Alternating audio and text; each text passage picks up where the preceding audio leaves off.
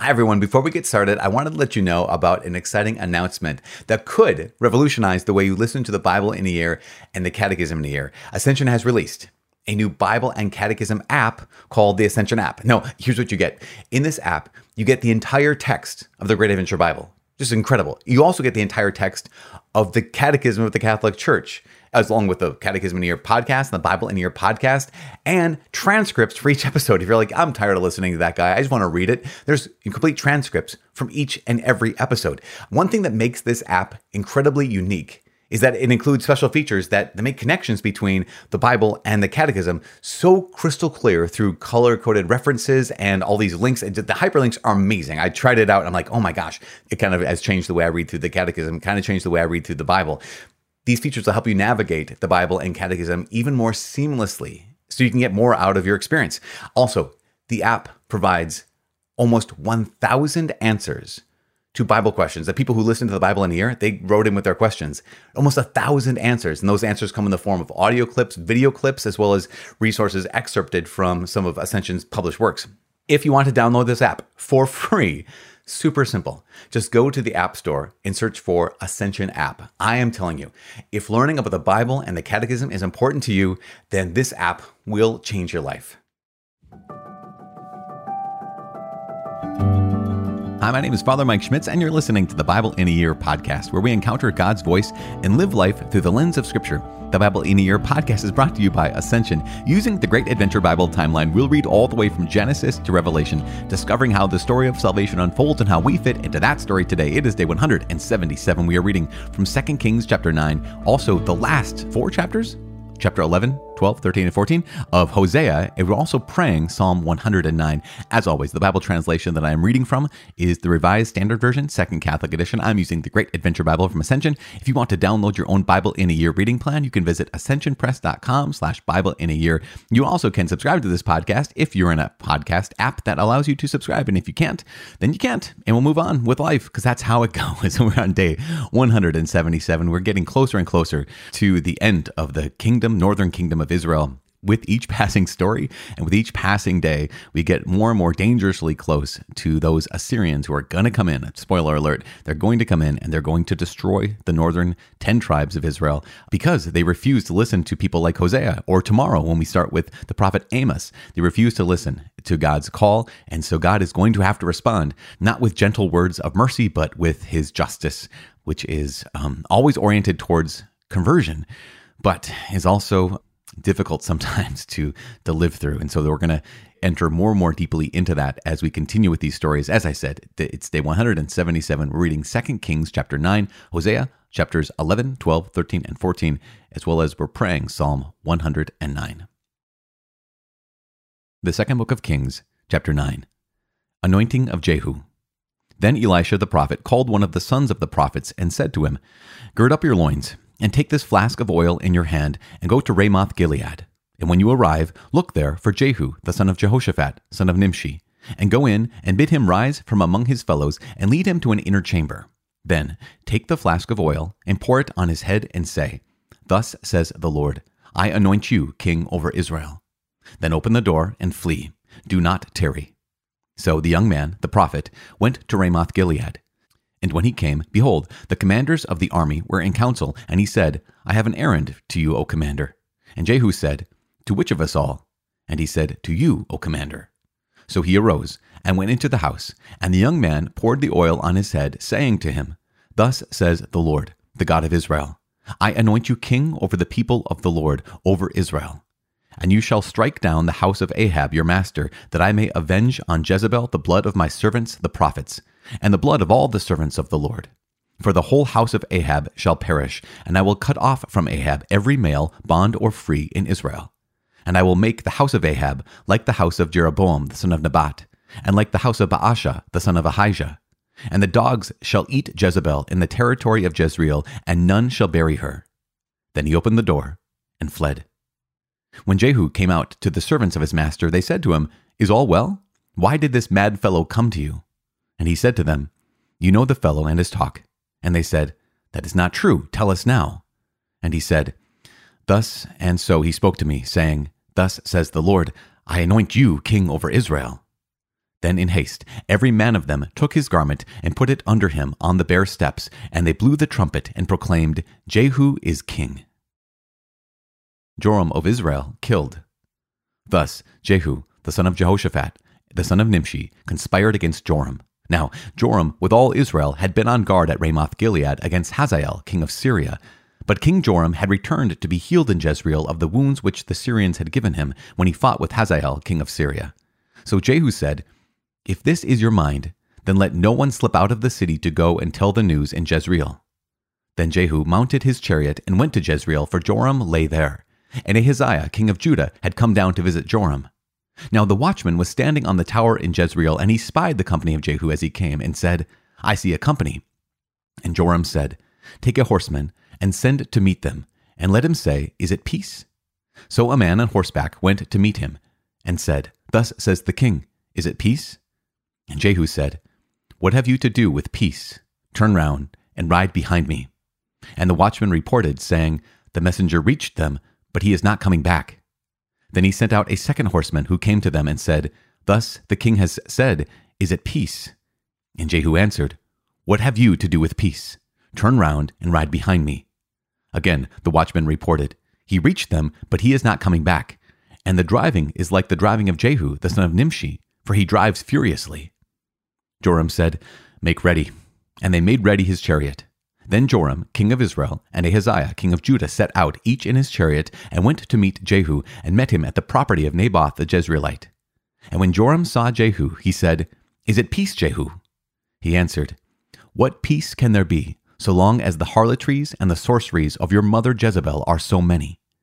Then Joram reined about and fled, saying to Ahaziah, Treachery, O Ahaziah! And Jehu drew his bow with his full strength and shot Joram between the shoulders, so that the arrow pierced his heart, and he sank in his chariot.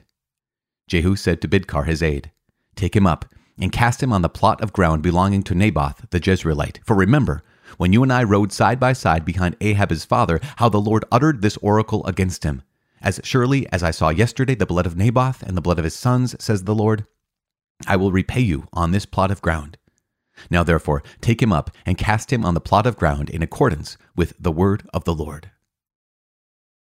Ahaziah, king of Judah, killed. When Ahaziah, the king of Judah, saw this, he fled in the direction of Beth Haggan. And Jehu pursued him and said, Shoot him also. And they shot him in the chariot at the ascent of Gur, which is by Ibleam. And he fled to Megiddo and died there. His servants carried him in a chariot to Jerusalem and buried him in his tomb with his fathers in the city of David. In the eleventh year of Joram the son of Ahab, Ahaziah began to reign over Judah. Jezebel's violent death. When Jehu came to Jezreel, Jezebel heard of it, and she painted her eyes and adorned her head and looked out of the window. And as Jehu entered the gate, she said, Is it peace, you Zimri, murderer of your master? And he lifted up his face to the window and said, Who is on my side? Who? Two or three eunuchs looked out at him. He said, Throw her down. So they threw her down, and some of her blood spattered on the wall and on the horses, and they trampled on her. Then he went in and ate and drank, and said, See now to this cursed woman, and bury her, for she is a king's daughter. But when they went to bury her, they found no more of her than the skull and the feet and the palms of her hands. When they came back and told him, he said, This is the word of the Lord, which he spoke by his servant Elijah the Tishbite. In the territory of Jezreel the dogs shall eat the flesh of Jezebel and the corpse of Jezebel shall be as dung upon the face of the field in the territory of Jezreel, so that no one can say, This is Jezebel.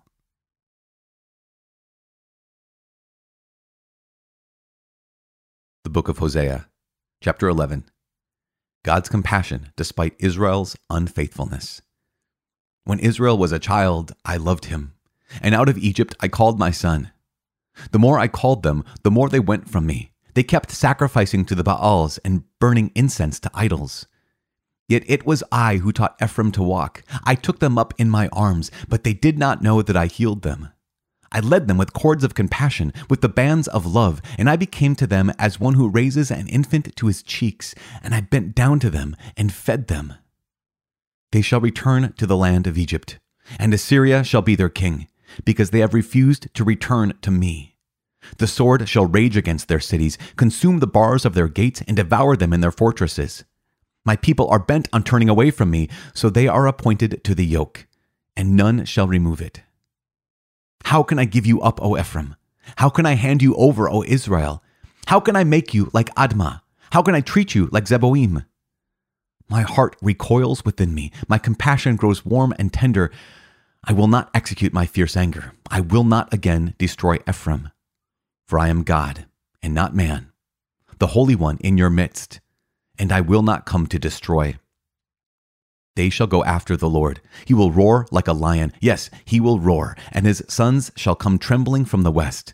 They shall come trembling like birds from Egypt, and like doves from the land of Assyria, and I will return them to their homes, says the Lord. Ephraim has encompassed me with lies, and the house of Israel with deceit. But Judah is still known by God and is faithful to the Holy One. Chapter 12 The long history of Israel's rebellion. Ephraim herds the wind and pursues the east wind all day long. They multiply falsehood and violence. They make a bargain with Assyria, and oil is carried to Egypt. The Lord has an indictment against Judah and will punish Jacob according to his ways and repay him according to his deeds. In the womb, he took his brother by the heel, and in his manhood, he strove with God. He strove with the angel and prevailed. He wept and sought his favor. He met God at Bethel, and there God spoke with him. The Lord, the God of hosts, the Lord is his name. So you, by the help of your God, return. Hold fast to love and justice, and wait continually for your God. A traitor in whose hands are false balances, he loves to oppress. Ephraim has said, Ay, but I am rich. I have gained wealth for myself. But all his riches can never offset the guilt he has incurred. I am the Lord your God, from the land of Egypt. I will again make you dwell in tents, as in the days of the appointed feast. I spoke to the prophets. It was I who multiplied visions, and through the prophets gave parables. If there is iniquity in Gilead, they shall surely come to nothing. If in Gilgal they sacrifice bulls, their altars also shall be like stone heaps on the furrows of the field. Jacob fled to the land of Aram. There Israel did service for a wife, and for a wife he herded sheep. By a prophet, the Lord brought Israel up from Egypt, and by a prophet he was preserved. Ephraim has given bitter provocation, so his Lord will leave his blood guilt upon him, and will turn back upon him his reproaches. Chapter 13 God the Savior and Judge of Israel. When Ephraim spoke, men trembled. He was exalted in Israel, but he incurred guilt through Baal and died. And now they sin more and more and make for themselves molten images, idols skillfully made of their silver, all of them the work of craftsmen. Sacrifice to these, they say. Men kiss calves. Therefore, they shall be like the morning mist, or the dew that goes early away, like the chaff that swirls from the threshing floor, or like smoke from a window. I am the Lord your God, from the land of Egypt. You know no God but me, and beside me there is no Savior. It was I who knew you in the wilderness, in the land of drought. But when they had fed to the full, they were filled, and their heart was lifted up. Therefore they forgot me. So I will be to them like a lion. Like a leopard, I will lurk beside the way. I will fall upon them like a bear robbed of her cubs. I will tear open their breast, and there I will devour them like a lion as a wild beast would tear them. I will destroy you, O Israel. Who can help you? Where now is your king to save you? Where are all your princes to defend you, those of whom you said, Give me a king and princes? I have given you kings in my anger, and I have taken them away in my wrath. The iniquity of Ephraim is bound up, his sin is kept in store. The pangs of childbirth come for him but he is an unwise son, for now he does not present himself at the mouth of the womb. Shall I ransom them from the power of Sheol? Shall I redeem them from death? O death, where are your plagues? O Sheol, where is your destruction? Compassion is hidden from my eyes. Though he may flourish as the reed plant, the east wind, the wind of the Lord, shall come, rising from the wilderness, and his fountain shall dry up, his spring shall be parched, it shall strip his treasury of every precious thing. Samaria shall bear her guilt, because she has rebelled against her God. They shall fall by the sword, their little ones shall be dashed in pieces, and their pregnant women ripped open. chapter 14, a plea for repentance and a promise. Return, O Israel, to the Lord your God, for you have stumbled because of your iniquity. Take with your words and return to the Lord. Say to him, Take away all iniquity, except that which is good, and we will render the fruit of our lips. Assyria will not save us. We will not ride upon horses, and we will say no more, Our God, to the work of our hands. In you, the orphan finds mercy. I will heal their faithlessness. I will love them freely, for my anger has turned from them. I will be as the dew to Israel. He shall blossom as the lily, he shall strike root as the poplar. His shoots shall spread out, his beauty shall be like the olive, and his fragrance like Lebanon. They shall return and dwell beneath my shadow. They shall flourish as a garden, they shall blossom as the vine, the fragrance shall be like the wine of Lebanon. O Ephraim, what have I to do with idols? It is I who answer and look after you. I am like an evergreen cypress. From me comes your fruit. Whoever is wise, let him understand these things. Whoever is discerning, let him know them. For the ways of the Lord are right, and the upright walk in them, but transgressors stumble in them.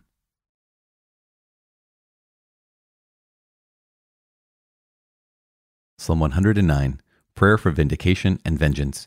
To the choir master, a psalm of David. Be not silent, O God of my praise. For wicked and deceitful mouths are opened against me, speaking against me with lying tongues. They beset me with words of hate, and attack me without cause. In return for my love, they accurse me, even as I make prayer for them. So they reward me evil for good, and hatred for my love. Appoint a wicked man against him. Let an accuser bring him to trial. When he is tried, let him come forth guilty. Let his prayer be counted as sin. May his days be few. May another seize his goods. May his children be fatherless and his wife a widow. May his children wander about and beg. May they be driven out of the ruins they inhabit. May the creditor seize all that he has. May strangers plunder the fruits of his toil. Let there be none to extend kindness to him, nor any to pity his fatherless children. May his posterity be cut off. May his name be blotted out in the second generation. May the iniquity of his fathers be remembered before the Lord, and let not the sin of his mother be blotted out. Let them be before the Lord continually, and may his memory be cut off from the earth. For he did not remember to show kindness, but pursued the poor and needy and the brokenhearted to their death. He loved to curse, let curses come on him. He did not like blessing, may it be far from him. He clothed himself with cursing as his coat. May it soak into his body like water, like oil into his bones. May it be like a garment which he wraps round him, like a belt with which he daily girds himself. May this be the reward of my accusers from the Lord, of those who speak evil against my life. But you, O God my Lord, deal on my behalf for your name's sake, because your mercy is good, deliver me. For I am poor and needy, and my heart is stricken within me. I'm gone, like a shadow at evening. I'm shaken off like a locust. My knees are weak through fasting. My body has become gaunt. I am an object of scorn to my accusers. When they see me, they wag their heads. Help me, O Lord my God. Save me according to your merciful love. Let them know that this is your hand. You, O Lord, have done it. Let them curse, but do bless. Let my assailants be put to shame. May your servant be glad. May my accusers be clothed with dishonor. May they be wrapped in their own shame as in a mantle. With my mouth I will give great thanks to the Lord. I will praise him in the midst of the throng. For he stands at the right hand of the needy to save him from those who condemn him to death.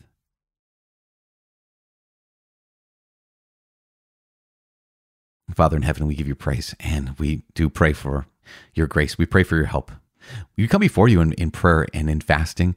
We come before you in our need because, just like David in this Psalm 109, God, we have those who stand against us. We have those who, um, those who curse us, those who have kept the blessing far from them. And unlike David, though, unlike David who asks for those who have cursed him to experience curses themselves, we ask for the grace to be able to call out injustice when we see it, to name evil when we see it, but also a willingness to be like Christ, um, to be able to extend mercy, to be able to extend forgiveness. And so, Lord God, we not, unlike David, we do not ask for curses to come upon our enemies. We ask for their conversion.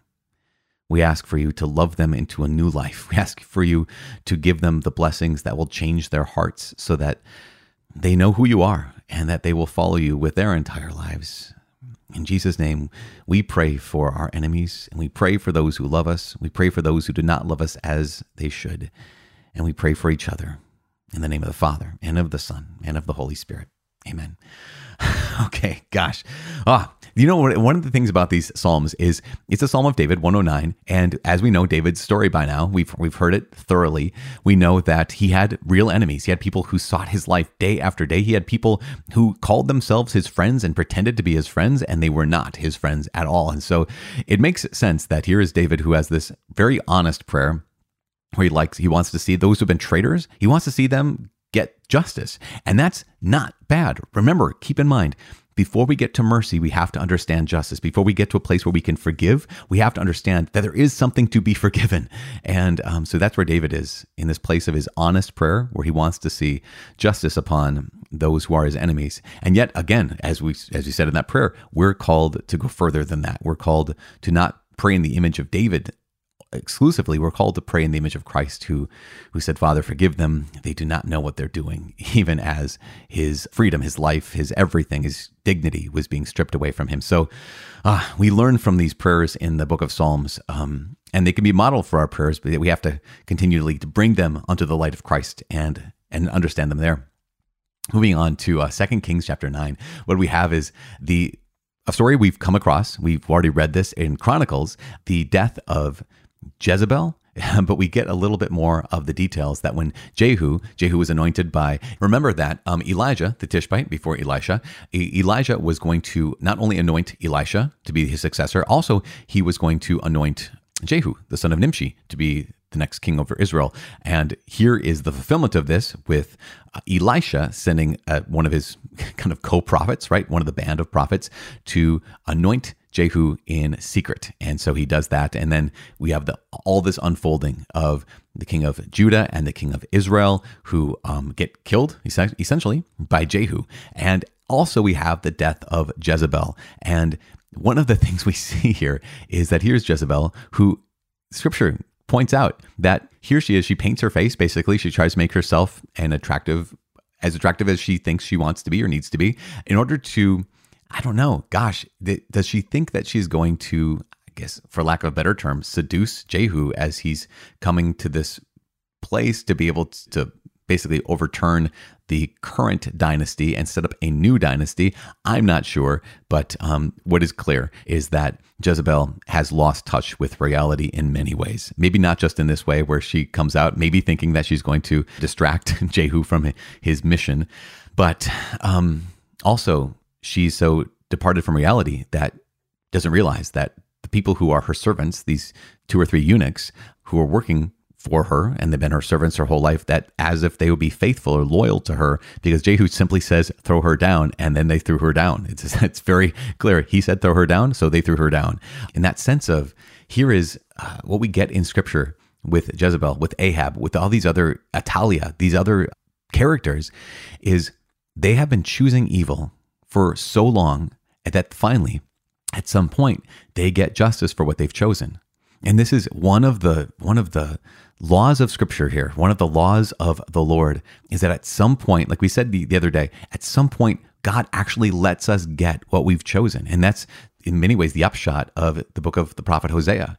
Now, Hosea lived to see the destruction of the kingdoms, the kingdom of Israel. He lived to see that all the things he's prophesying come to pass, where the Assyrians did come in and they did destroy those northern 10 tribes known as the kingdom of Israel. And but these last chapters, these last chapters in Hosea, he's he's saying, yes, here's what is going to happen because you continue you continue to turn away from faithfulness. You continue to um he says this, oh gosh, God says, I was the one who taught Ephraim to walk. Remember, Ephraim is another word for the kingdom in the north, Israel. I took them up in my arms, but they didn't know that I healed them. I led them with cords of compassion, with the bands of love, and I became to them as one who raises an infant to his cheeks. I bent down and fed them. And then it says, but they refused to return to me. And this reality of at some point, at some point, we get what we've chosen.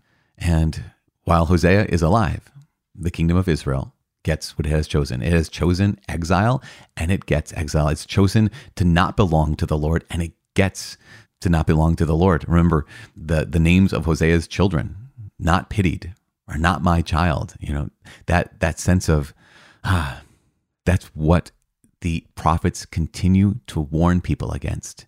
And that's ultimately what they receive. Now, at the same time, the story's not over. In fact, the last two chapters, God the Savior and Judge of Israel in chapter 13 and in chapter 14, a plea for repentance and a promise is, is this, is that even though they keep saying to the Lord God, you're not our God, and keep turning to false idols, to false gods, there's a promise. And Hosea keeps saying, Return, O Israel. This is the last chapter, chapter 14. Return, O Israel, to the Lord your God, for you have stumbled because of your iniquity. Take with you your words and return to the Lord, and you will say no more, Our God, to the work of your hands. And that is just so powerful. And God says, I will heal their faithlessness and I will love them freely. This is just the powerful word of promise. Because yes, Assyria will come in and they will destroy the northern kingdom of Israel. And Hosea will see this, but he also knows this unending, unstoppable love of God. Yep, the kingdom of Israel got what they've chosen. They have chosen, at this point, they have lived faithlessly upon faithlessly. They've, they've never known true worship, right? Because from the beginning, when Jeroboam the first was there, and set up those places of worship in Bethel and in Dan, they turned away from worship of God that so fully. And then they even turned away from that. They, they, they turned away from false worship of God to false worship of idols. And yet, still, God says, I will heal their faithlessness. I will love them freely. How? How is that possible? Well, it's only possible because at one point in history, God Himself becomes one of us and from all the tribes uh, and all the peoples and all the races and all the nations of the world, he extends his blessing to the furthest end. And in doing this, what Jesus does is because remember, the 10 tribes in the north are gone, lost forever. The only way God can bring them back in and restore them is when he restores them in the kingdom of God that Jesus proclaims and establishes in the church. Ah, it's so good. I will love them freely. Brothers and sisters, you and I are often faithless, and yet God says, Turn to me. I will heal your faithlessness, and I will love you freely. What a good God to love our broken hearts. Keep praying for each other because this is a long journey. Keep praying for me. I am praying for all of you. My name is Father Mike. I cannot wait to see you tomorrow. God bless.